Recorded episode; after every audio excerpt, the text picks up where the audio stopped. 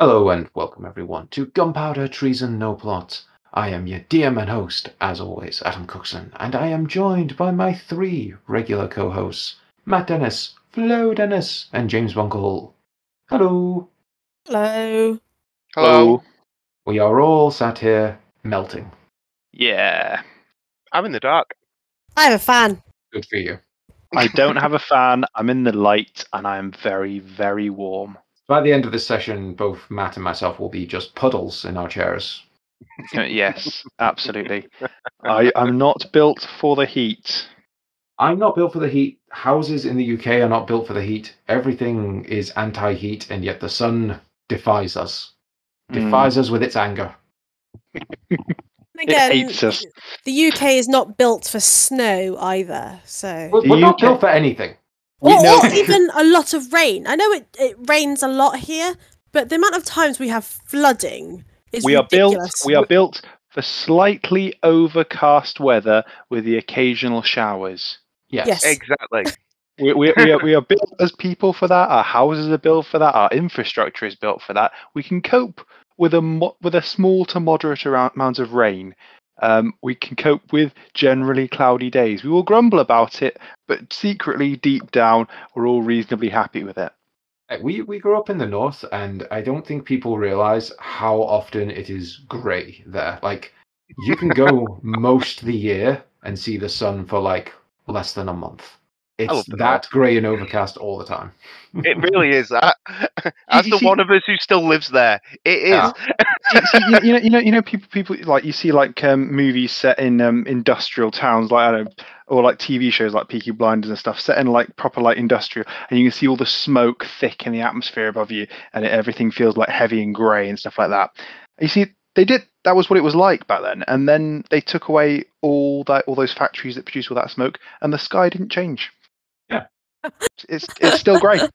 It's still grey. the, the air's a little bit clearer now. You can breathe again, but yeah, sky still grey. It's, it's like the Matrix. We were the people that scorched the sky.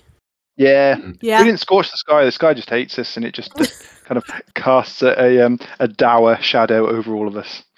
Dour shadow. That's- You that's merely adopted the grey. I was born into it. and, and, and pe- pe- people wonder why Britain had such a massive empire of hot countries. It was mostly just so we could get away from it, and then we realised we hated it and moved back here again. that is funny Stand because like heat. we didn't go to Europe because Europe has the same weather as us. No, no, no. Fuck that. We're going to Australia. yeah, and India and yeah. all, all, all these all these countries we, we, we, we conquered them and then well took over them through duplicitous purposes, um, Mm. used them to our own ends, and yes, um, yes, Stop we complaining decided about the weather. we decided we didn't like it because it was too hot.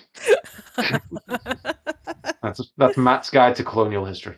Li- literally, that, that that's the fall of the British Empire right there. it's the heat. It was too hot, so we went home.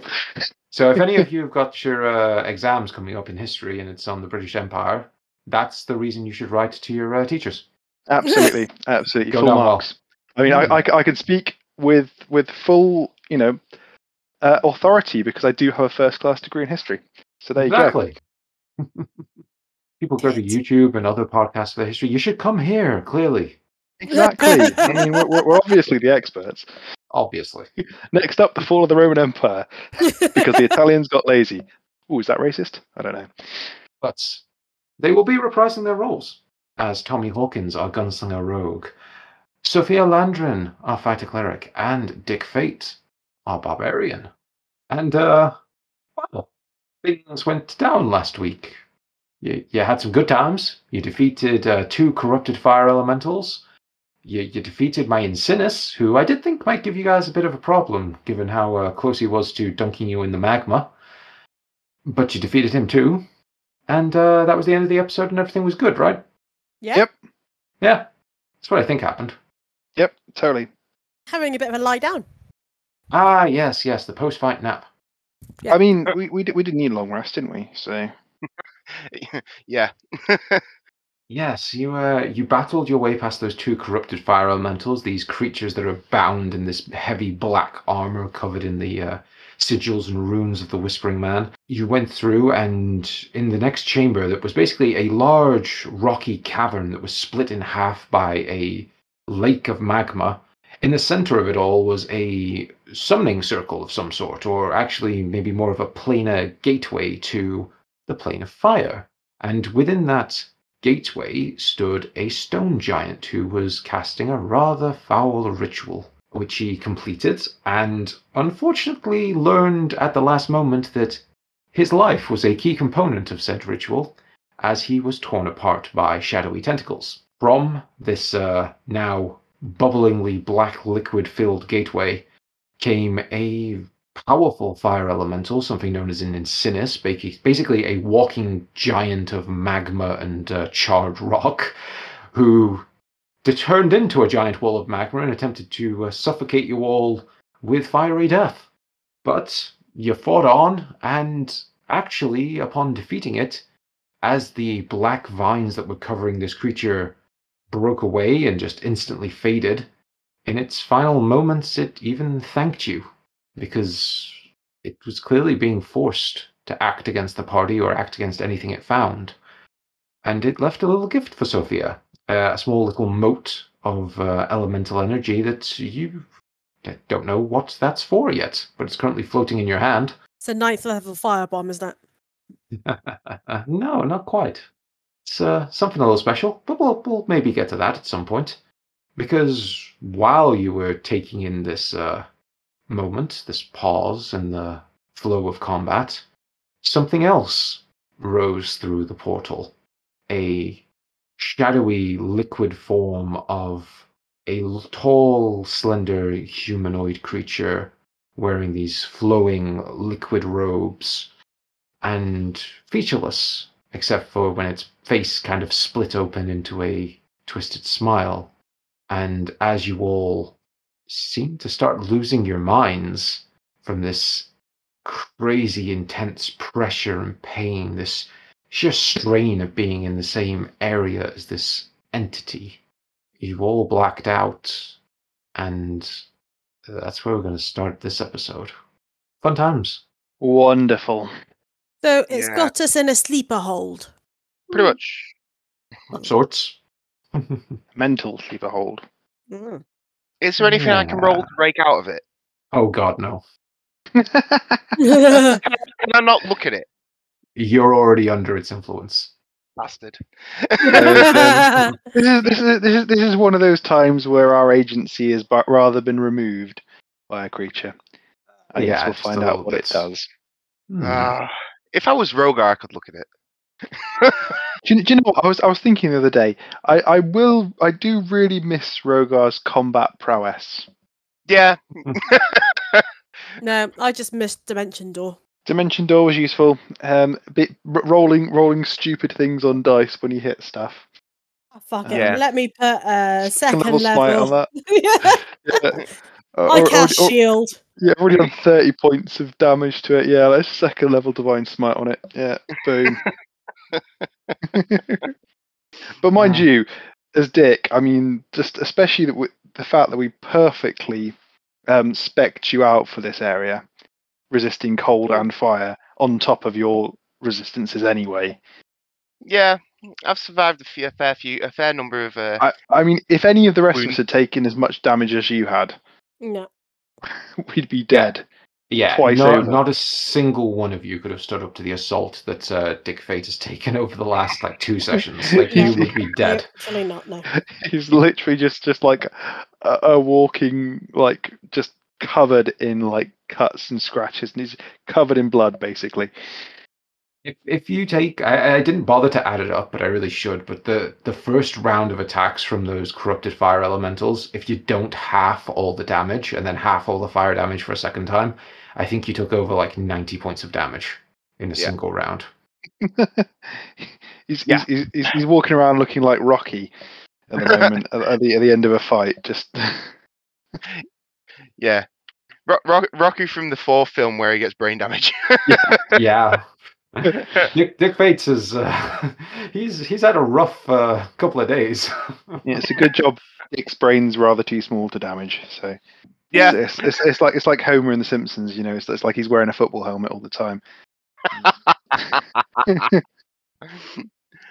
so um, I suppose we can't put this off any longer. Yeah, I wasn't trying to do that at all. What'd you take me for? No, no. but uh, since we're talking about Mr. Fate, why don't we start there? So, everything goes dark. The last things running through any of your minds is this mix of laughter and tears and screaming and that realization that it's coming from both the people around you and yourself just uncontrollably falling into this twisted pit of madness as this entity's mere existence washes over you all. And then it goes dark. And Nick, you open your eyes and you are stood on a cliff edge, looking out over the valley that you've been traveling to for the past few days. It's still quite early. The light hasn't quite risen yet, and the Dragonborn is still mostly asleep. You can see their guard patrols moving out, and they haven't spotted your forces hiding nearby. Frankly, they don't stand the slightest chance against your might. You've prepared well. Surprise and overwhelming numbers should make this an easy job, though something lurks in the back of your mind, something gnawing away at you, but whenever you try to focus on that feeling, it just slips away like water just rushing through your fingers whenever you try to grasp at it. And then your mind goes back to thinking, no, everything's correct. I'm here and I'm here to do my job and I'm going to get this job done. As you kind of lost in that thought for a moment, you hear a voice from behind you go, Oi, Emmerich, we ready then? Boys are uh, chomping at the bit. I don't know how much longer I can hold them back. You um, turn around to see a man called Jasik, a vile man who you've had the displeasure of getting to know during this expedition. He leads the mercenary group known as the Bone Collectors. Their reputation for getting the job done is only really outstripped by their viciousness and cruelty. Perfect for a dark job like this one. You nod sharply, and Jasik gives you a broken tooth smile. Perfect. Boys will have the guards' throats slit within the minutes. Then we can light the fires and really panic 'em. Gonna be glad you picked our lot for this, and we'll get your message sent. Promise this will be a day you or anyone else won't ever forget. That gnawing feeling in the back of your mind returns, desperately pleading with you to give it your attention, to push past the fog and focus on it just for a moment. Something about this is wrong. Why, why are you doing this? But you snuff out the thought again, cast it aside, and draw your sword. Dark work needs doing in service to your lord, and there is no reason to delay. At the end of the day, you're a killer, a weapon for Kren to swing at his enemies, and nothing should stop you. This is the right thing to do. As you turn and start making your way down, you walk past Jasik, who's just sharpening his sword, getting ready to send his own orders. And as you're moving away with that thought in mind, that thought of murder, you hear, That's not true, is it, Mr. Fate? You want to be a hero, don't you? Not some mindless butcher, not some back alley killer like me. This isn't how the day went. Jasik never knew your real name. You turn and see the man staring back at you. He shouldn't be here right now. He he'd already left. At this point his sword was hilt deep in some unfortunate dragonborn guard, and he smiles at you, and you feel cold. And we're gonna leave Mr. Fate there for a moment. Sophia, hi there. It. Sophia, again the dark rushes over you, and all of a sudden you're swept away to somewhere else. You wipe the sweat from your brow and pick up the sack of firewood, satisfied that it'll last you a few weeks, and you start to take a pleasant stroll back through the forest and approach a rather sizable lodge. You let yourself smile with a hint of pride. It's still standing and it looks as good as new even after all these years. You still remember putting it together after you finally lay down your bow and sword and traded them in for some carpentry tools and a hobby. A signal that the fighting could finally stop. Peace, a concept that had been foreign to you for so long, had finally been achieved. As you push the door open, the sweet scent of, of a home cooked meal washes over you. You see a large pot boiling over a magical flame, stirred by a ghostly mage hand gripping a ladle. Solara is reading a book and relaxing on a nearby chair, one hand just lazily directing its magical counterpart. Seeing you return, she uh, breaks into a large smile and walks over and just kisses you softly. Thanks you for grabbing the firewood and hints that uh, you should go top up the hearth while she gets served up for dinner. After a few moments, you both sat around the table. A lovingly prepared meal sits in front of you, and Solara smiles again and just says, So, uh, how was the forest? Any curious critters today, or uh, anything we should worry about? No, didn't seem to be. Seemed fine to me. Do you see anything? No, no, it's just been quiet. Honestly, it's so peaceful out here. Well, that's why we came. Yeah, I'm, I don't know about you, but I never really got on too well with city life. No, all that smoke and bustle, it's not for us. Can't imagine spending the last few years in a place like Varadin or uh, any of the other large cities. Just, just too claustrophobic, you know. Whereas out here, you can go out, take a stroll in the woods, watch the stars at night. It's, it's just special, you know. Yeah, we don't need anything else, do we? No. Well, we should tuck in though. Let's get some food. Starving. Thanks for cooking. Hey, no problem.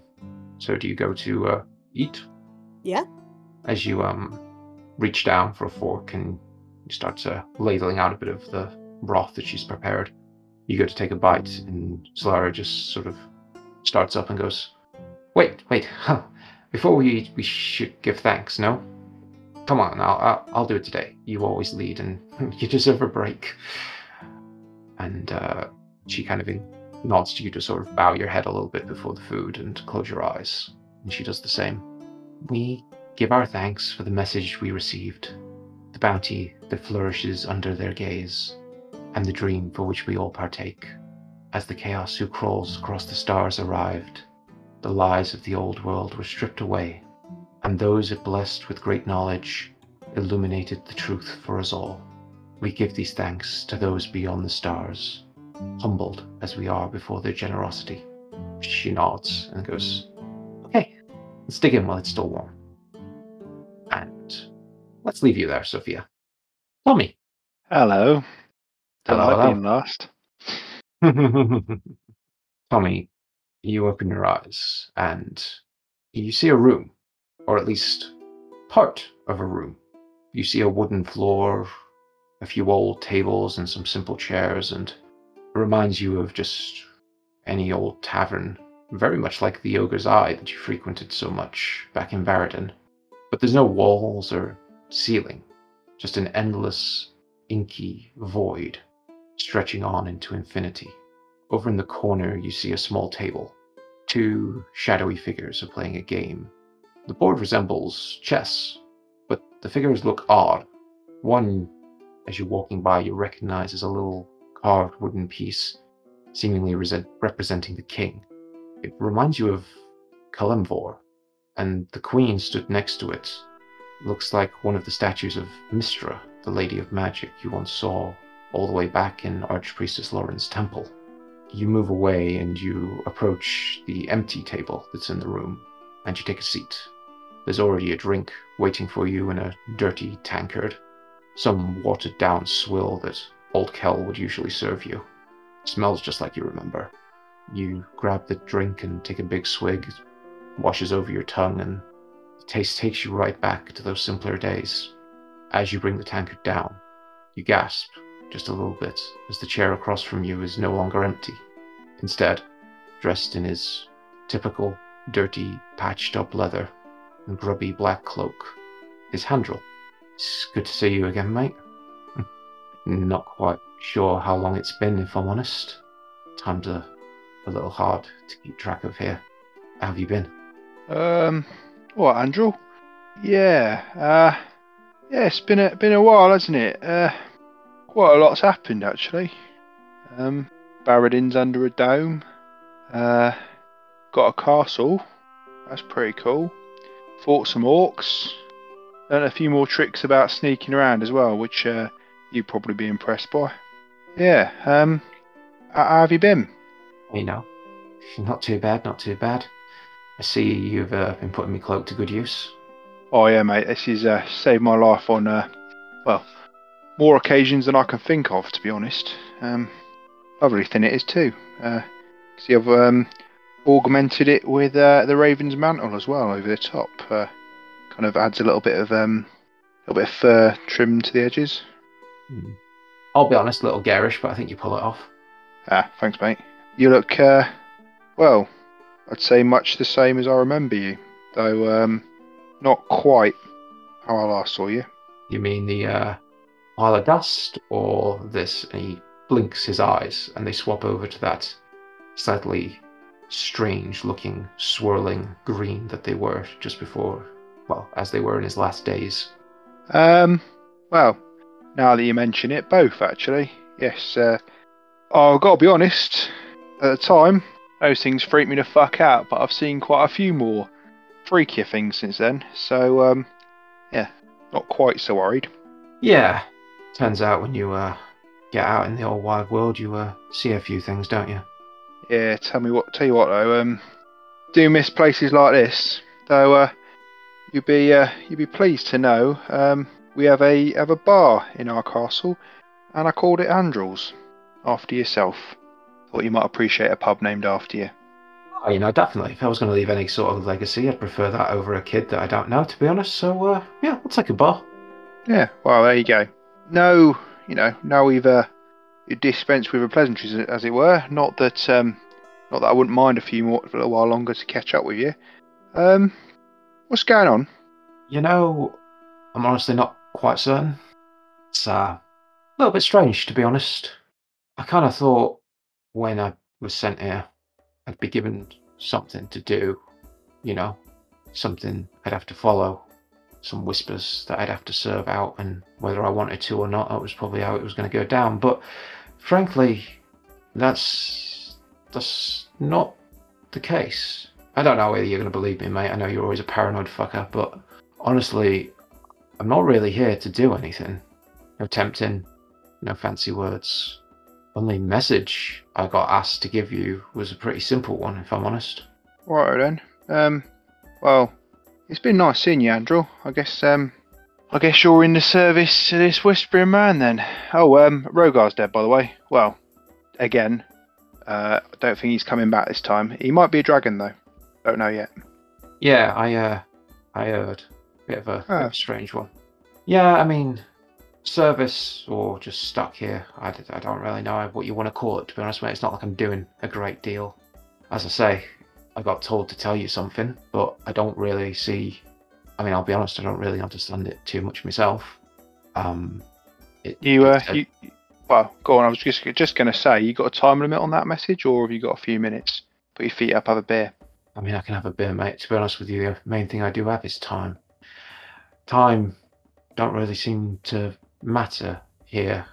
We could probably stay for as long as we wanted, and it wouldn't really change anything. So, and he kind of extends his hand, and all of a sudden, he does have a tankard in as well, and he indulges you to a few drinks.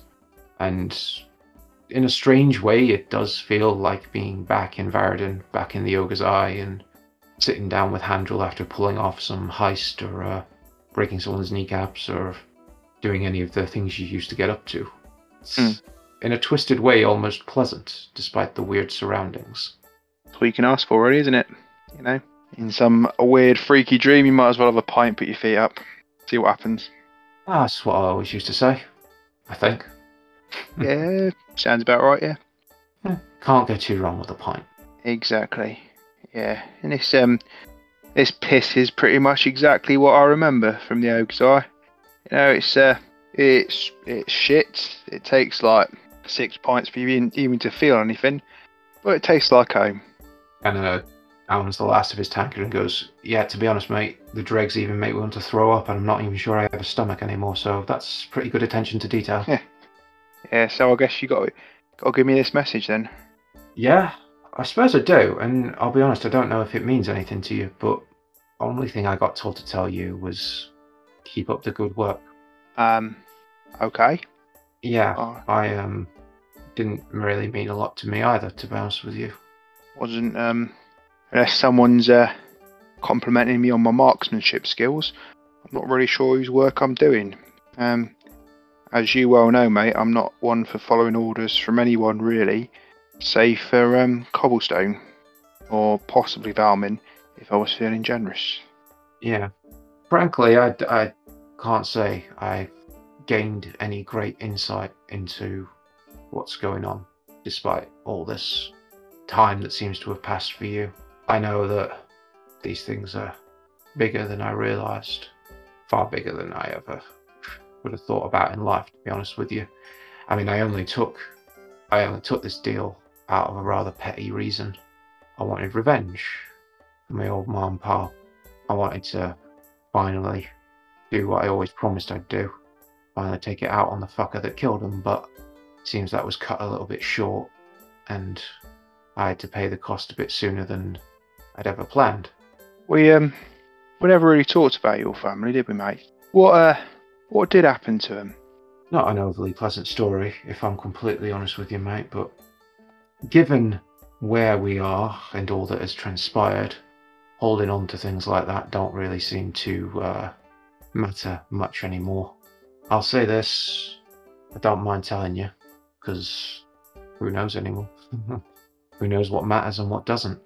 I was a kid, you know, pretty young. I'd uh, come to Varadin. Don't really know where from, to be honest, but I know my parents used to mention somewhere that they'd moved from. And, uh, you know, as we do when you're kids, you hang out with the gangs, do a bit of petty crime. And, you know, I was, I had some skills. I was always pretty quiet, good pickpocket, and, uh, took a liking to me, you know. Got them some coin, got them some gems that I had no idea of the uh, worth I was handing over to them, but hey, it's what you do when you're a kid trying to get people's approval, innit? I'm sure you did much the same. Definitely, mate. Definitely. Yeah. Well, there was this one time I uh, picked someone's pocket while I was uh, walking through the streets, and I uh, passed it back to the uh, the older lads. And now they took the took a silver amulet, some sapphires, some other gems, assortment, of coin, and they were so happy with me. They let me keep a couple of coins. These two rather rather strange ones. Never could never really tell where they were from. But you know, I pocketed them little my little treasures, you know. I stayed to celebrate with them. Frankly, they wouldn't let me leave. They were too happy and they were too drunk. But uh, I was a bit too young to really enjoy what they wanted to get up to. And when they started suggesting heading to the local brothels, they uh, kicked me out to send me on my way home. Meet up the next day. That was fun by me. Let them uh, let them enjoy their drinking. Wandered the way home, but I was late. You know, quite late. And when I got there, uh, lock on the door was broken door was slightly open and something even back then i just knew you know i just knew something had happened like i was too young to really comprehend it to really catch all the little details but i knew when i opened the door what i'd find saw my old pa face down his hand just gripping onto a clean dagger never even tasted flesh as i walked past him just traipsing through a nice big pool of blood. I saw my mum lying on the stairs, also gone, long gone. I don't know if it was the bloke I pickpocketed that day, or something unrelated, or what. Never really got a chance to find out. When I got in with Copplestone, I did mention it to him, and he said he'd help, and I think he did put out some feelers, but he never seemed to turn up too much. And then, you know, you get older, and to a degree, you let it pass, you know, you put it out your mind, and you think, I can't do anything about it and it's been too goddamn long. But then, you know, we teamed up again and I met your friends and I started seeing that things weren't that cut and dry sometimes. I saw some of the shit Rogar could do. He seemed to know things he shouldn't know, get told things by entities, and I saw that as an opportunity, you know, make myself strong enough strong enough to hunt down the fucker that killed him. And that's what I traded. I traded it for a bit of strength and a bit of knowledge that would come to me as time passed. Unfortunately, it all fell apart before I could enact it because, frankly, I realised that the price was getting a bit too high. You, you gotta believe me, mate, I didn't intend what happened to the gang to happen. I didn't know any of that, and I didn't see it until I let you guys know. And yeah, obviously, I ended up paying the only price I could pay for it, and I don't really think that wipes the slate clean. And honestly, ending up here, ending up in this place, maybe that's what I deserve. Maybe that's better than I deserve. I, I can't really say I was much of the religious sort, so probably best left for others to answer. Yeah, I mean, well, you you certainly are paying the price for it, aren't you? So I don't know, mate. I mean, I believe you when you say you didn't mean to do it. I believe you when you say you, you got in well way over your head. Because let's be honest, I was kind of burying my head in the sand a bit with with the whole Rogar thing. You know, we were on a good good deal. Things were working for out for us, and we um we sorted it out. We we took Kren down. You missed that bit, but we did it, and with with his help, the help of his god and whatever else was helping him, talking to him. I don't fucking know. And it kind of just meant it was much easier just to, you know, stay quiet, look the other way. I mean, I'm good at looking the other way. Did it all my life. And I guess, yeah, well, you know me, price would have been too high to pay, even for me, for my folks, if if I knew or cared really about him. But I can see why you did it. Don't condone it, but I understand. And look, you saved my life a few times back in the day. And did you find anything at all from your deal? Do you do you have any more information about who did it? Because I'm still in the world, and well, well, I've got other fish to fry at the moment, as it were. You never know. If I come across the people who killed your parents, person, people, then I'd be quite happy to kill them. Wouldn't be the first, wouldn't be the last, and I'd be helping an old mate out, and I, that'd um, that'd be good enough for me. Honest with you, I never really found too much. The only thing I ever really kept hold of, and the only thing I had as a lead was this, and he kind of flicks the two coins across to you. These two rather old, really strange looking coins. They definitely weren't minted in Varadin, and uh, they don't look like the coin that uh, Sophia was given from uh, Teatrus either. It's a very strange, really ancient looking coin. If you knew more about uh, history, you might be able to judge that the price is probably far more than uh, what a regular gold piece should actually be. You can see woven around the rim of the uh, coin, like the uh, the engraving, is a twisted thorn, and in the center is a symbol of a pressed hand. I don't know if you can find out something about them. I never could, but frankly, my contacts weren't exactly the uh, the best. You know, I wasn't much for reading, so uh, No, maybe you could do something that I couldn't. Well, we've got a library now, so you never know. Uh, I I don't know if I can take it away with me from this place, but if I can, I will. I can't promise you I'll be able to do anything at all, and whether or not it matters to you anymore or not, I don't know, but I'll have a look. That's all I can promise. It's fair enough, mate. It's fair enough. I mean, I wish I had more to say to you, frankly. I wish I knew something that would be useful. And I wish I knew why it told me to tell you what it did. I don't really understand it. I know you're not the sort to to throw your lot in with something or another that you don't understand or believe in. So I don't really get what its point is. doesn't mean a lot to me, and I guess I'm not really the person it's supposed to mean a lot to. It's probably why I'm here. but I mean, good luck out there, you know. Good luck with whatever happens next, because I got quite a bad feeling about things, and well, honestly, I think shit's gonna get a whole lot worse before it gets any better. Mate, you know, I I don't doubt it. I don't doubt it.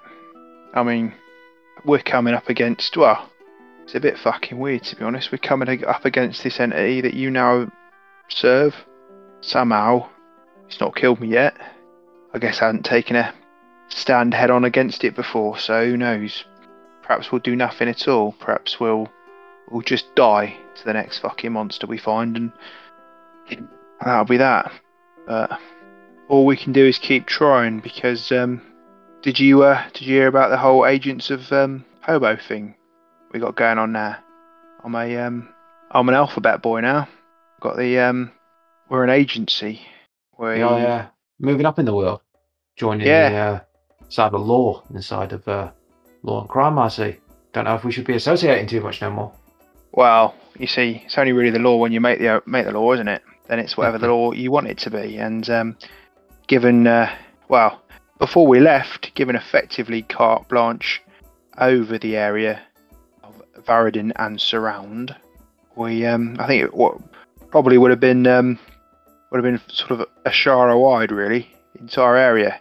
Um, so yeah, we were we were onto a big one. We were joining the uh, revolutionary government and all this, you know, the uh, legal arm of that, trying to keep people in line, stop the um, orcs invading and stuff. And surprisingly enough, we've done a pretty good job of it so far. But uh, yeah, apart from you know getting the city domed and that, Oh, you know, you win some, you lose some, right? I mean, it wasn't really our fault. You know, we, we tried our best, killed an angel. D- Don't do that every day. Just a fair point. But um, perhaps that's not something to brag about. But I don't know. Maybe here it is. yeah, I guess it uh, depends on the company you keep, right? Yeah, I suppose. Well, in any case, yeah, it's um interesting times, and well, is is is is that it? I guess. Not that I'm not enjoying having a chat, but um, I suppose I better be uh, getting back to my mates. What is still alive? Presuming they are still alive. Well, honestly, I mean, it's not up to me, but uh, he raises his tankard to you and goes, Here's to interesting times. I'll um meet his toast and take a big swig. When you stop swigging and you put the tankard back down, handle's no longer there, but you're still in this tavern, and what you see now past the table is a staircase that leads up to presumably the first floor of the tavern. But it wasn't there a moment ago. Hmm. And we'll leave you there, Tommy. Hmm. So, let's head back over to Mr. Fate. Oh shit.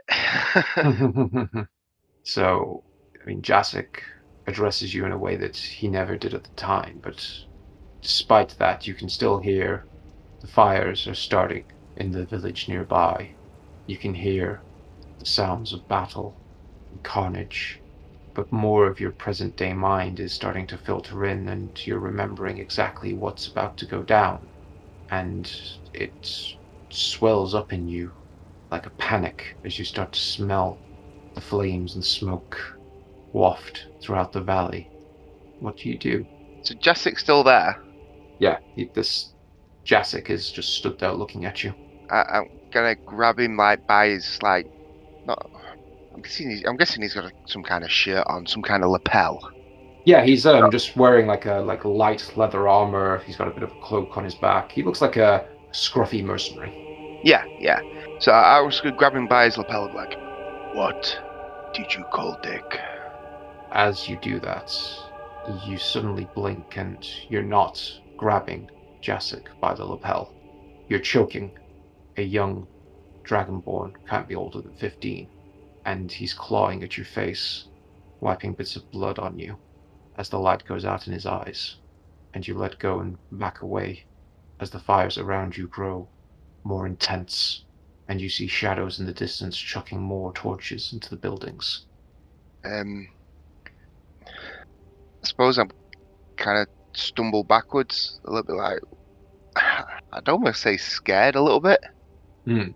just because it's this isn't this isn't Dick, and uh, like you know looking around at the well horror that's going on, I almost feel like Dick would have well what we would call stage fright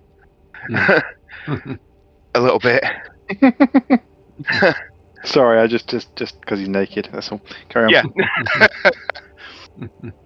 yeah, I mean, under the uh, the Emmerich illusion, I can imagine you're uh, typical half orcish green is looking very pale. Yeah. As you can hear the sounds of fighting all around you, you can see bodies starting to pile up just out of, just in the corner of your eyes at least. And you're stood staring at that teenager that I assume you want to probably turn away from as quickly as possible. And as Yeah. you do turn around, you're back up on the cliff face, away from the carnage. In fact, maybe the carnage actually hasn't started yet, because you're back looking at Jasek. And he addresses you again and goes, Three hours of your life shouldn't define you, Mr. Fate. I can lift that burden for you. I can remove those three hours permanently. Never again would they plague you, no longer haunt your dreams and weigh you down. All I ask for is an equivalent exchange. Three hours unburdened from your mind for three hours of your life. Is such a loss of life worth a lifetime of a clean conscience? No more guilt, no more suffering, no more nightmares, no more being afraid to close your eyes over what you might see. Honestly, if that doesn't seem fair to you, then I can sweeten the pot. If you give me your word, your agreement, I can even tell you where your little friend resides. Like, like Dick's like feeling like his heart beating like in his chest, like the adrenaline is like coursing through his veins. But he's trying not to react with anger. Normally, this would, you know, this would make Dick angry. This would make Dick want to lash out. When Dick looks down at his hands, does he see his hands or does he see Emmer- uh, Emmer- Emmerich's hands? When you look down, you see your well, you see Emmerich's hands initially, and then as you focus on it, it sort of flickers, and you see your own green hands, soaked in blood, just dripping on the ground, almost as if the world around you is changing when you're focusing on it. But as you blink, they go back to just being em- Emmerich's plate gauntlets, looking clean before the battle. Dick, Dick, who are you? Who am I? Hmm. well, right now I thought you would recognize me. Believe my name was Jasek. Much like you, Emmerich, I wear many faces. I always have. I always will. A thousand forms that shift before your very eyes. I can be anyone or anything, but my message never changes. I am the chaos that crawls beyond the stars. I am the man that whispers in the darkness. Some know me as Nyarlathotep, others know me as the Haunter in the Dark. I have as many names as I do forms, frankly, but those names don't really matter. What matters, Mr. Fate, is what I can do for you. But the choice is yours. I offer these things in a fair trade. If you do not wish to see them, if you do not wish to possess my gifts, then I will not force you. Oh, question: Have you any of you guys actually told Dick who Rogar followed or not? We men- we mentioned the Whispering Man. I Yeah, think. we did. Yeah. The name has come up, and you gave a little explanation to Rurik, which I think uh, Dick mostly ignored. If I remember the conversation correctly. Yep. Shit, this is hard. Would you uh, like a moment to think about that? Yeah. Okay. What would Dick do? What exactly? What would Dick do? WWDD. Okay. Well, let's uh, let's flip over to Sophia. Shit. Welcome to the house of fun. I mean, at least you're with Solara. Yeah. I got a kiss. You got fuck all. I, I got I got a pint with Angel, so I'm pretty happy too. Hey, tastes Uh, like pig swill. Hey, that was a proper pint. At least I'm not the one that's living my worst nightmares over and over again. yeah, Yeah. cheers. Cheers.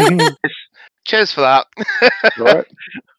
Yeah, well, Sophia, I mean, we'll pick back up where we left off. Solara finishes her rather peculiar little form of grace that she says before the meal. I don't know if you say anything to that or question anything, but you do feel your mind, the, the current present you bleeding into the scenario, that this all seems very strange. like parts of it are like memories. You remember building this wooden lodge. You remember moving out here with Solara years and years ago, but the rest is all just a hazy blur. And now you're starting to notice that maybe things aren't quite what you expected in this in this future of sorts. Right. So if I'm bleed, if this is bleeding through, and I know something's wrong with her prayer, I would say, uh, should, have you heard from Tommy recently? Tommy, um, not in uh, the last few weeks. I mean, as far as I know, he's getting on fine over at the fortress. Yeah. Is Yeah. he just there? Um, yeah. you, you don't, you, you don't remember? Are you okay? Do you, do you not sleep very well? Um, trying to reminisce, you know. Yeah. You didn't like hit yourself in the head with the fire axe. Just, um, things are going a bit fuzzy, I guess. Could you just, um, like, indulge me? What's happened to Rogar? Rogar. Yeah. I he he he died years ago. Remember, he turned into a, a giant dragon, and then he took. You remember this? You told me about this. I wasn't even there. He he took the heart of the Titan King, and he kind of kicked things off to start anchoring things to the material plane, and then we finally. Oh, finally. yeah, yeah, yeah. Yeah, you remember because that was about the time Yeah. when you saw the truth. You came back uh, all excited to tell me about it. I mean, how did I get your magic back? Are you, are you like fucking with me or something? Wow, is this No, a I joke just- that I'm not I'm getting? just- I just, just humour me, love. um, so I lost my magic and my memories, and you were out in the wilds, and you had that conversation with the Whispering Man, and he finally showed you that you've been being deceived. That Kelemvor and all the other gods, they'd been lying to you, to, to all of us. That it was all just a crock of lies. They were manipulating us. And he gave you your offer and said that if you would pick up his banner, champion his cause, he could reward you with restoring me. And when you saw the truth, it seemed like the easiest offer in the world. I mean, I know I took a little bit of convincing in the first place, but when you explained it all to me, I, I understood. It made sense, you know, and it, it was hard to believe that we'd been on the wrong side for so long, that so many people had either lied to us or just, you know, didn't understand things. I mean, I, I guess when it's the status quo, it's, sometimes it's hard to see the wood for the trees, you know? Hmm. People are happy to just keep being cogs in a great machine without really realizing what the machine does. You know what? It was a good decision, wasn't it? You're Yeah, okay. Of course. I mean, I, I just can't believe that they were doing that to us. Things are so much better now. I mean, we're happy, aren't we? Yeah, I mean, I, I, it was, I was so proud of you when you threw off that liar's shackles and we all went to his temple and you were the one to put an end to it. I, I mean, I know you don't like to talk about it too much, but you're a hero. You, you were. It was all thanks to you. I mean, Tommy was strong, of course. Mean, he's always had his skills, and I mean, Dick could take a hit from a kraken if he needed to, but you were the one who championed it all. You were the one whose whose faith really pushed this to the end. It takes a lot to kill a god, sweetheart. It does. It takes so much strength. And you put him down, and you freed us. You you you set us all free, and I, I don't think anyone could ever repay you for that. But I'm sure lots of people would want to try. Yeah. And that's why we're here. Yeah. I mean, we're finally at peace. We don't have to worry about the gods, their, their lies. We don't have to worry about your father anymore. Everything's kind of chill. I'm so glad I have you. Me too. I'm glad too. Come on, let's eat up. I mean, what else is there to do? Yeah. So, the pair of you eat your meals and engage in some light conversation. You feel this sense of unease just continue to grow, but there's a draw to this, a draw to this scenario where honestly, for the first time in a long time, you feel at peace and happy, and even if part of your brain is telling you that this isn't reality, this isn't what's currently happening, you can remember being in a cave near some magma. You can almost feel the burns on your flesh from the recent fighting. Part of you really just wants to lose yourself in this moment. And by the end of the meal, Solara notices that you look a little uneasy. And with your questioning of events, she says to you, I know I was a little silly, but maybe maybe you should go take your oaths again. I know you normally do it in the morning and it makes you feel makes you feel better after those prayers, but maybe maybe we should go do that, you know? Reaffirm yourself. You always feel more centered. Yeah, why don't why don't I go do that? Do you mind um just I want some time alone if that's okay. Sure, sure. Just uh go to the shrine. She kind of points to a door that's just off the side. I'm gonna probably go through the door. I'm Mhm. guessing it's, attached to the to the house. Yep, it's just another room in the lodge. Can I As you just go in, quick look. Yep. I mean, as you push open the door and take a look inside, I mean, it's just a, a large wooden room that could have just been another living room or a bed space or something like that. But instead, the entire wall is taken up with a huge shrine of a black tentacled sun rising above a pillar that's been carved to almost look like a capital I that is wrapped in three tentacles pointing up towards the sun and carved into the base of the pillar, you see a little relief of what must be yourself. You see a figure, a uh, armored and robed figure, lying down on his back, clearly defeated, bearing wounds, and you rising above them, about to drive your sword through their chest. You've been made out to have wings and almost like an aura around you as you dive into the for the killing blow. And from your reading, you recognize Kelemvor as the person being slain. Oh shit. And uh, with that, let's jump over to Tommy. I'm having fun. I'm glad you're having fun, dude. To be fair, I'm having fun also. Uh, Tommy is on mute. Ah, sorry. Yeah, didn't want to um, didn't want to make any noises um, where you go while all the tense things were going on. Uh, Yeah. all right. Yeah. Um, so Andrew's fucked off, and um, they've obviously been doing some redecorating in the place while we were having a pint because there's now a stairway. Yeah, there is. And I mean, you remember the Ogazai did have a staircase that went up to the private rooms upstairs. It's always been there. It's just strange that this wasn't here when you first arrived. But then again, this version of the Ogazai doesn't have a ceiling or walls, so lots of things are a little strange right now. Yeah. Well, you know what happens when Tommy gets overwhelmed with things being, um, I'll say, like too magical or strange or weird. He just kind of just goes, "Oh well, fuck it, I don't know anymore," and just kind of accepts it, a bit like he did when in um, in the Wizard's Tower. So, kind of looks around him and goes, "I guess I'll better be going upstairs then."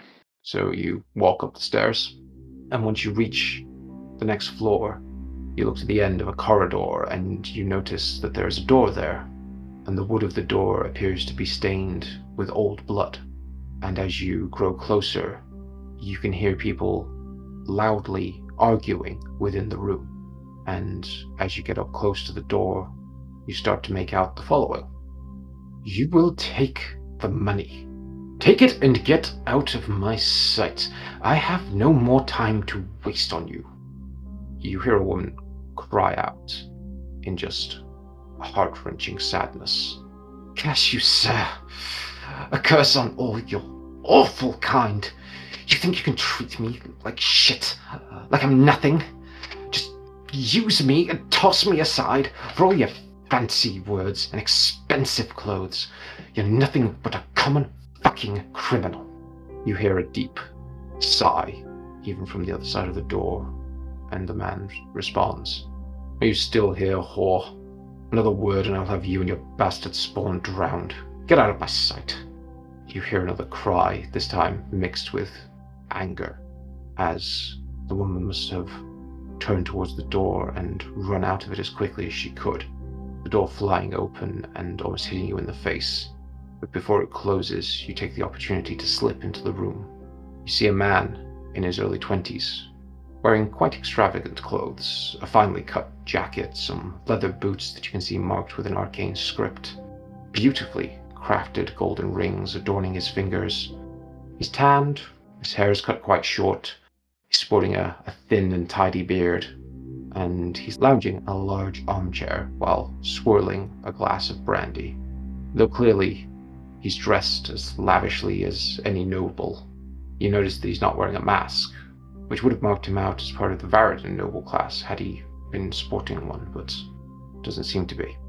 Man looks over to a corner of the room, just to your left, and says, You've got people tailing her right. Someone in the corner steps out of the shadows. You hadn't noticed him up to this point. I will keep an eye on her as you watch a younger Valman steps out of the shadows. She won't do anything foolish.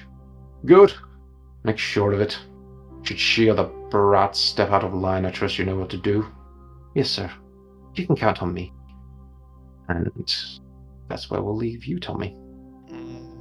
Oh, it's all coming to the surface. Mm-hmm. So many questions. well, and, and a few answers, but not enough answers. Yeah, no more questions than answers. Mm, for you, perhaps. Well, And speaking of questions, Mr. Fate, you have been posed a difficult one. What would Dick Fate do? What's what's his choice again? Just just to make So- it clear. I can. I I give up three hours of my life, and I get this memory erased hmm and find out where Montel is. What happened last time you gave up? well, that was a, that was a different character. No, no, no, no, no. No, I no. mean, what, what I mean, what I mean is with, with with Dick. Last time he lost action over his bo- over himself. What happened? True. And Yeah. whilst whilst you'll lose memory of th- this memory, nothing is said about any memories that you will obtain during the three hours. that is very true. Which But but likewise, Montel, and and haunting memories go away, at least some of them. this kind of brings me on to uh, like a- as uh, as Dick. Do do I have what Emmerich would be carrying or what I would be carrying? Uh, you would have what Emmerich was carrying back then, so you're wearing his uh, plate armor. You've got your. You do have your long sword because you would have kept that. It just looks like Emmerich's sword. Okay. But otherwise, you're uh, you're dressed as a guard captain Emmerich. So apart from a helmet disguise, I suppose. So, hmm, well, this character, this person, whoever they are, they said a lot of words. Dick, being Dick, probably didn't really understand most of what he was saying. but Dick's just, uh, Dick's gonna put his hand on his helmet and uh, pull it off because he doesn't need to be disguised as far as he can tell. hmm Dick, uh, Dick, uh, Dick, uh, Dick likes, uh, your offer, your offer sound very good. But, uh, Dick, Dick has one person he believes in more than anyone else, really. And, uh, he won't say to Dick, the truth will set you free. And I'm gonna launch the helmet at the being. I take it that's your rejection. Yes. Okay. As you throw the helmet at the being in midair, the helmet turns into a torch that instead of hitting Jasek, smashes through a window, and the oily rags that were first chucked in through the doors and other windows catch ablaze, and you hear screaming from the people inside, the civilians who you decided couldn't be allowed to live. You hear their screams, their cries. You see some of the mercenaries are holding the door shut so that they can't escape, and any that throw themselves through the windows are being brutally cut down. And for what feels like far longer than three hours, you experience it all over again in vivid detail as you hear, Such a pity that we couldn't come to some sort of arrangement But if you desire the truth, I will not keep that from you. Enjoy it and revel in it. Embrace it and experience every sweet moment of it. And we'll uh, move away from Mr. Fate as he has fun for the next few hours. Dick, Dick, Dick will just end it with as the uh, as the being is obviously well reveling in this. Dick will make up for this when Dick kill you. You're greeted with silence, Dick, as you and the mercenaries go about your bloody work. Yep. Sophia, let's return to you. Boy, So you walk into the room with the shrine. What are you doing? looking about. Is there anything of my previous life? Um, in this room, Mhm. not too much. It's relatively Spartan. You take a closer look at the shrine, and you can see that not just one relief has been carved into part of it. The uh, the, the final image of you uh, slaying Kelemvor. You notice carved into the background the images of other deities, seemingly falling from the heavens and being dragged down by tentacles into a darkness below. You see images of what you think are probably your friends, as well as others, fighting off against angelic hordes and winning. Seems to be that this shrine was created to honor a final battle of some sort. Is there anything to show me the Whispering Man other than the tentacles? Just the symbol of the tentacled sun that you know was Rogar's uh, symbol that he used to carry with him. Okay. Having found out all the gods have perished by the Whispering Man, I'm gonna go out the door again and seek Solara.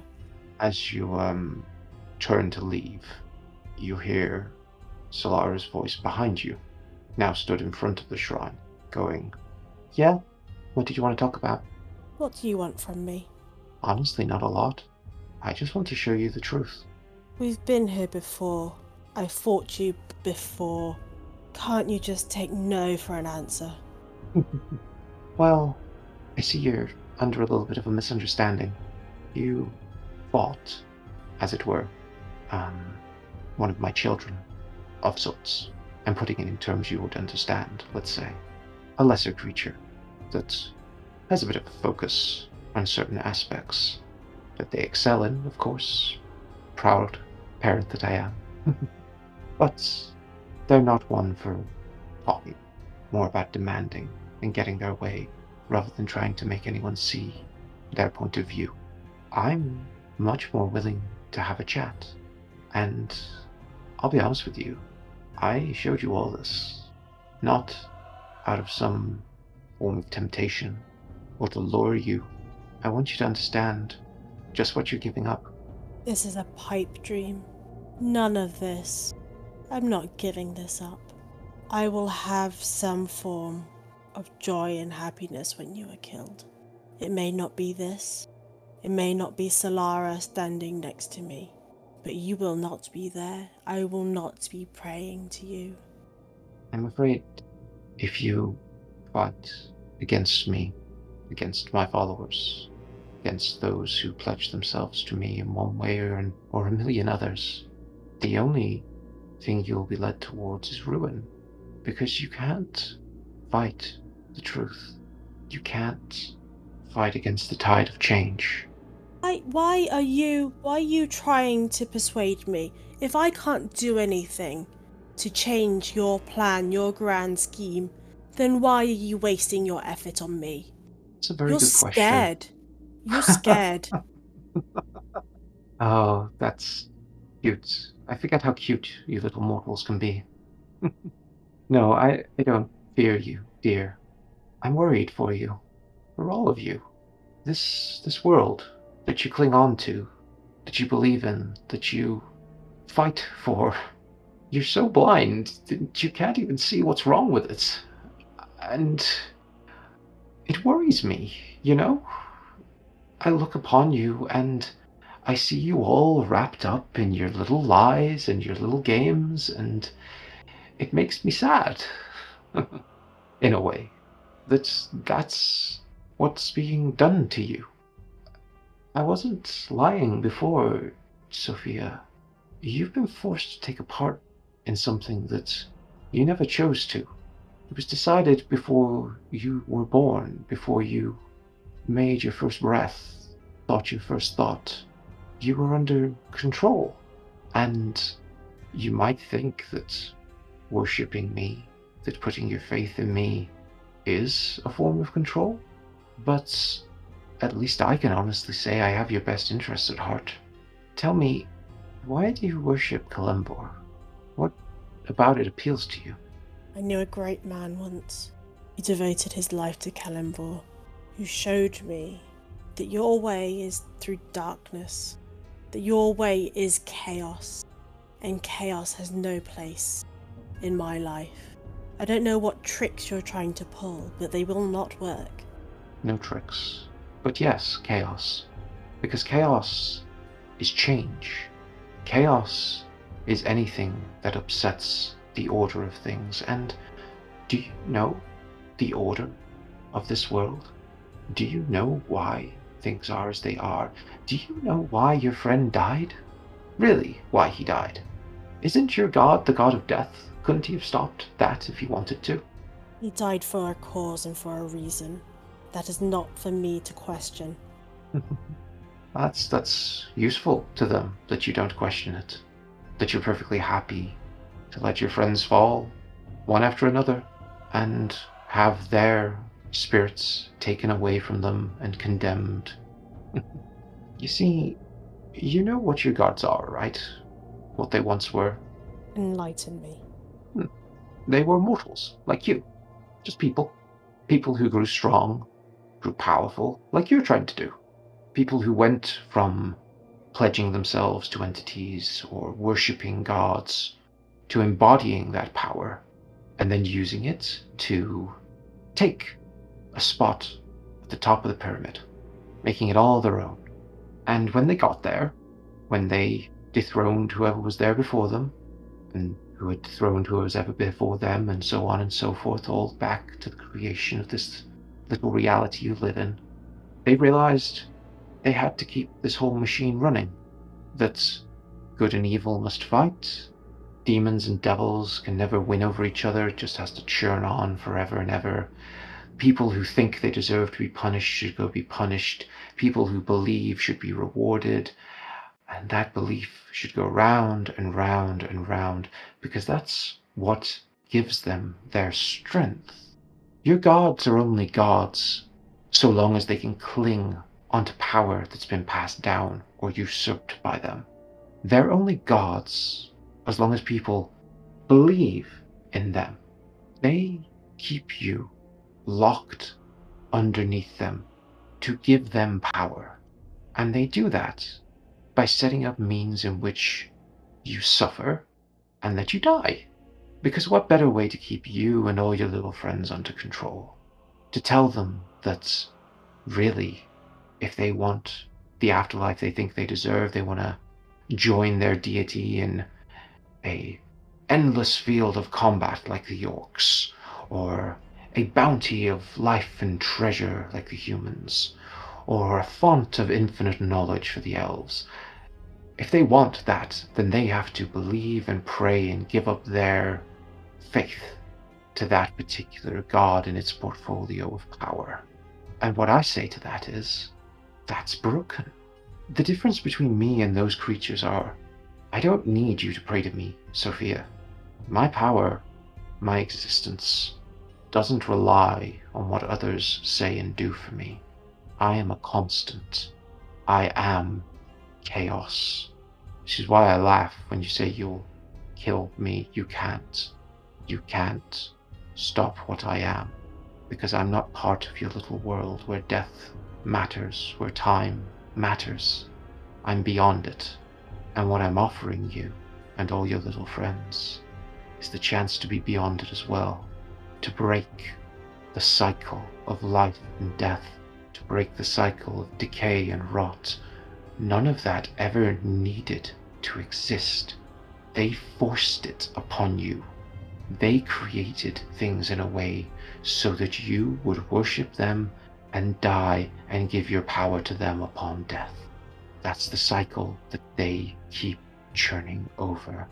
And you can keep that happening if you want, but I'm not going to sit here and let your little reality mill out more power for a bunch of greedy fools who think they can rule over their little domain and hide from the big outside, great dark beyond. So yeah, Sophia, Kelemvor, and all his little friends tell you that I'm the darkness beyond the stars, that I'm the thing you should fear, but they stoke that fear in you so that you won't see through their lies. This reality I'm showing you is the one where you break free of those shackles, where you start to spread the truth of what's happened here. You don't have to, of course. I have plenty of other people who are already doing the same. I merely wanted to give you an opportunity because I feel you've been lied to and tricked, and that you're going to die fighting for something that isn't worth fighting. I really love the sales pitch, mate. I really do. But you're talking to a brick wall.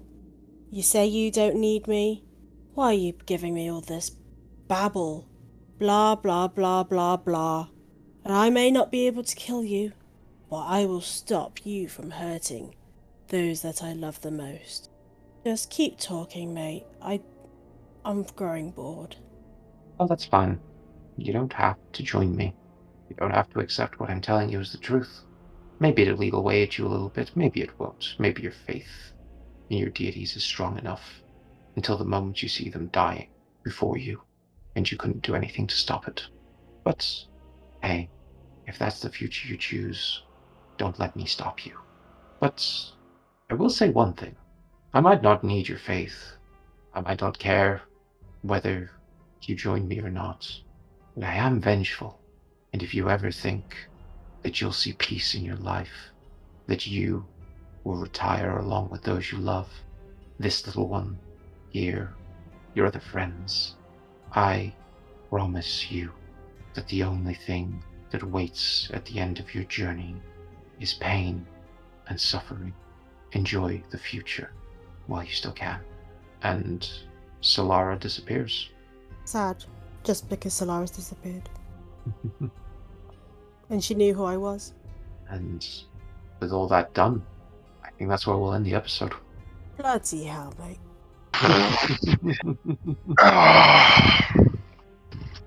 I haven't hit anything. no. Didn't roll with us. On mute. All I heard was Matt laughing in the ne- in the next room. So You, you didn't need to say it. I, I, I knew I was on mute. I just laughed because of what you, you I said. You wanted to hadn't capture the laughter.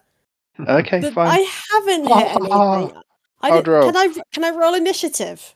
No, actually, no, no, no. I do not no, want to. No. No, the episode's over now. We're fine. We survived, sort of. Sixties backsies Um, I noticed you didn't try and tempt Tommy. Oh. Interesting. so far. So far, yeah. So far, so far. Um, interesting. Hmm, A, a nice chat with Handrel though. yeah. And you saw your Baal spawn dad. Uh, well, does does he look like a Baal spawn? It looks like a noble, but not a noble from these parts. They're all Baal spawn. Oh, Everyone's a Baal spawn apparently. yeah. How do you know Sophia's dad's not a Baal spawn, as well as a vampire? We we don't. Exactly, you're all You Baal spawn. Fuck off. You're all Baal spawn now.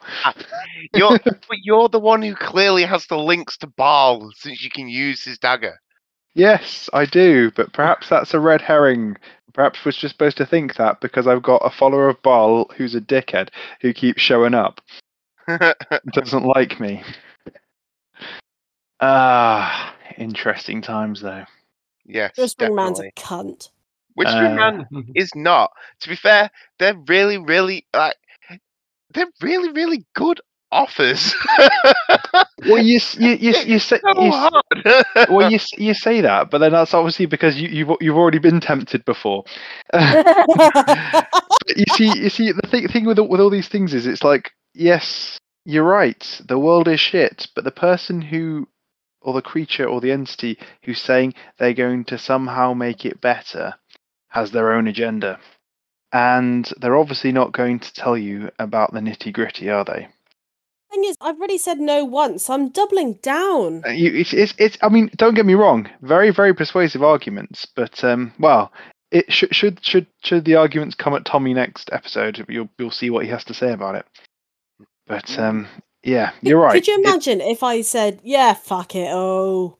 well, I mean, let's let's be honest. It was it was a very tempting Yeah, future. you get the future you dream of. I mean, your your deal was like properly tempting because, I mean, yeah, not to be be plagued by those memories and to be able to find your friend instantly. I mean, that's pretty cool. I mean, I guess I guess with yours is you knew that that future wasn't suddenly going to miraculously appear in a Yeah. moment. Yeah, That you'd only be working towards that, and um, I mean, we saw we saw what happened to Andrel's eyes, and the various things that happened to Rogar over the time. So yeah, the fact, the, the idea that you'd you'd be settled in a cottage, happy, looking exactly as you did before, no no weird creepy hand or um, weird creepy eyes. Uh, yeah, but I don't know. I say it's always always good when you've got a villain who who has a um has a good tempting offer that seems actually quite reasonable. Hmm. Hmm. I wonder how uh, many times throughout the next uh, week until we, we record again that you'll regret your choices. I've made Already one did. yet. Already do. I haven't I haven't made one yet. I doubled down. All right. yeah. Well, thank you for joining us, everyone. That was Gunpowder Treason No Plot. If you want to support the show, go to patreon.com slash gtmp and check out what we've got on offer there. You can join our Discord server and get NPCs named after you, or you can just, you know, chip in a, a little bit of cash towards your new favorite podcast, which is clearly what we are. If you don't want to make a monetary commitment, go to the credits that you'll find in the description of this podcast episode and just click our D&D Beyond referral link. It's uh, just a way for D&D Beyond to track whether people actually listen to us. So, you know, click it. It'll take you there. Nothing bad will happen, and then you can move on with your day. And if you just want to chat with us generally, we're on Twitter. I'm there as at Trees and No, and my players are there with their player names and GTMP at the end of it. And we also have a WordPress website and a Facebook group filled with lore and all that good stuff. And I will uh, turn you over to my co-host to say their own little goodbyes.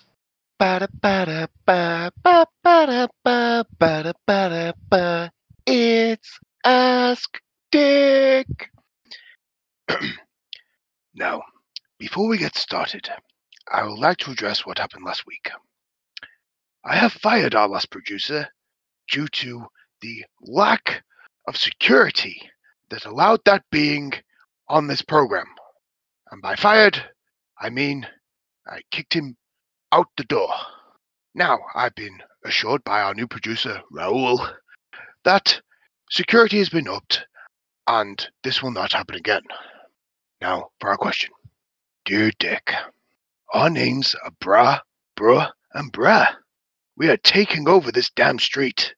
Three humans down, a number higher than we can count, left to go. The party revolution goes on. Hmm. Wait, there's no question. Ba-da-ba-da-ba, ba-da-ba-da-ba. It's Ask Dick. Bruh. Bruh. Well, moving on on Tommy's um big book of spells. Uh we are up to the letter G. Yeah. Still doing it. So G at least has a few less fucking spells to look through than some of the other letters I've done so far. Uh G's a bit of a shit letter, isn't it? So we've gone with a really fucking shitty fifth level spell. Um called Gesh. I think it's pronounced. At least that's what I looked it up anyway. Spelt G E A S because I can spell. Mhm. Yeah, this is a bit of a dick move, isn't it? We You uh, you place a magical command on a creature that you can see within range, forcing it to carry out some service or refrain from some action or course of activity as you decide. If the creature can understand you, It must succeed on a wisdom saving throw or become charmed by you for the duration. Yes. While the creature is charmed by you, it takes 5d10 psychic damage each time it acts in a matter directly counter to your instructions, but no more than once each day. A creature that can't understand you is unaffected by the spell. You can issue any command you choose, short of an activity that would result in certain death. Should you issue a suicidal command, the spell ends. And you can end the spell early by using action dismiss it, or remove curse, greater restoration, or wish spell also ends it. Now, here's the absolute cunt. When you cast this spell using a spell slot of 7th or 8th level, the duration, which was 30 days at the start, becomes one year. When you cast this spell using a spell slot of 9th level, the spell lasts until it is ended by one of the spells mentioned above. Basically, create your own fucking slave. That is a shitty spell for shitty people like fucking wizards, fucking bards, clerics, druids, all of them cunts that cast spells. Yes, that is taking away someone's rights and abilities, and I do not agree with it. And that's why I think all those magic users can all go and fuck off. Pricks. Oh, I, I, don't think as Sophia, I, w- I should have that spell. But bloody hell, you've given Cookson an idea for like someone evil now, haven't you? I'm sure he knows all about it. Oh yes. Oh yes. Jesus Christ. As you say, letter is G for Glabrezu, which are demons that specialize in temptation of mortals, spreading corruption unseen like a virulent disease slash COVID. Unlike succubi, who prey on lust, Glabrezu exploit the mortal desires of power in many forms. It may actually look a bit like Dominic Cummings for the Brits, or Stalin for anybody else. I'd never thought I'd equate those two people, but yeah, why not? Fuck it. Done now. Yeah, and they also don't like being called mean names. No. You guys fought at Glasgow once. Fun Yeah, times. and I called it. I, I called it mean names and um, You did. made upset. It was very sad at you. It was not happy. Sad Brazu. Sad Brazil. Ah, well, thank you for joining us, everyone, and we'll see you next week. Goodbye. Bye. See ya.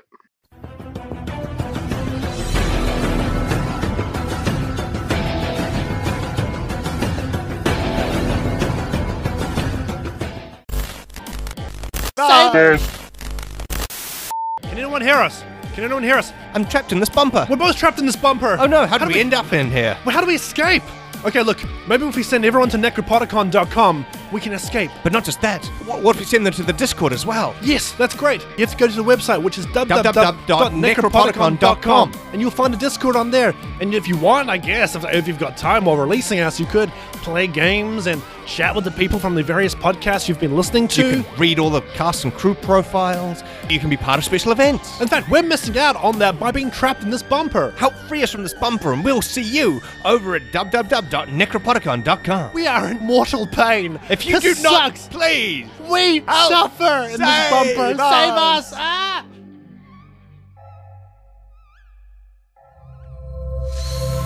Necropodicon. Hard to pronounce, easy to listen.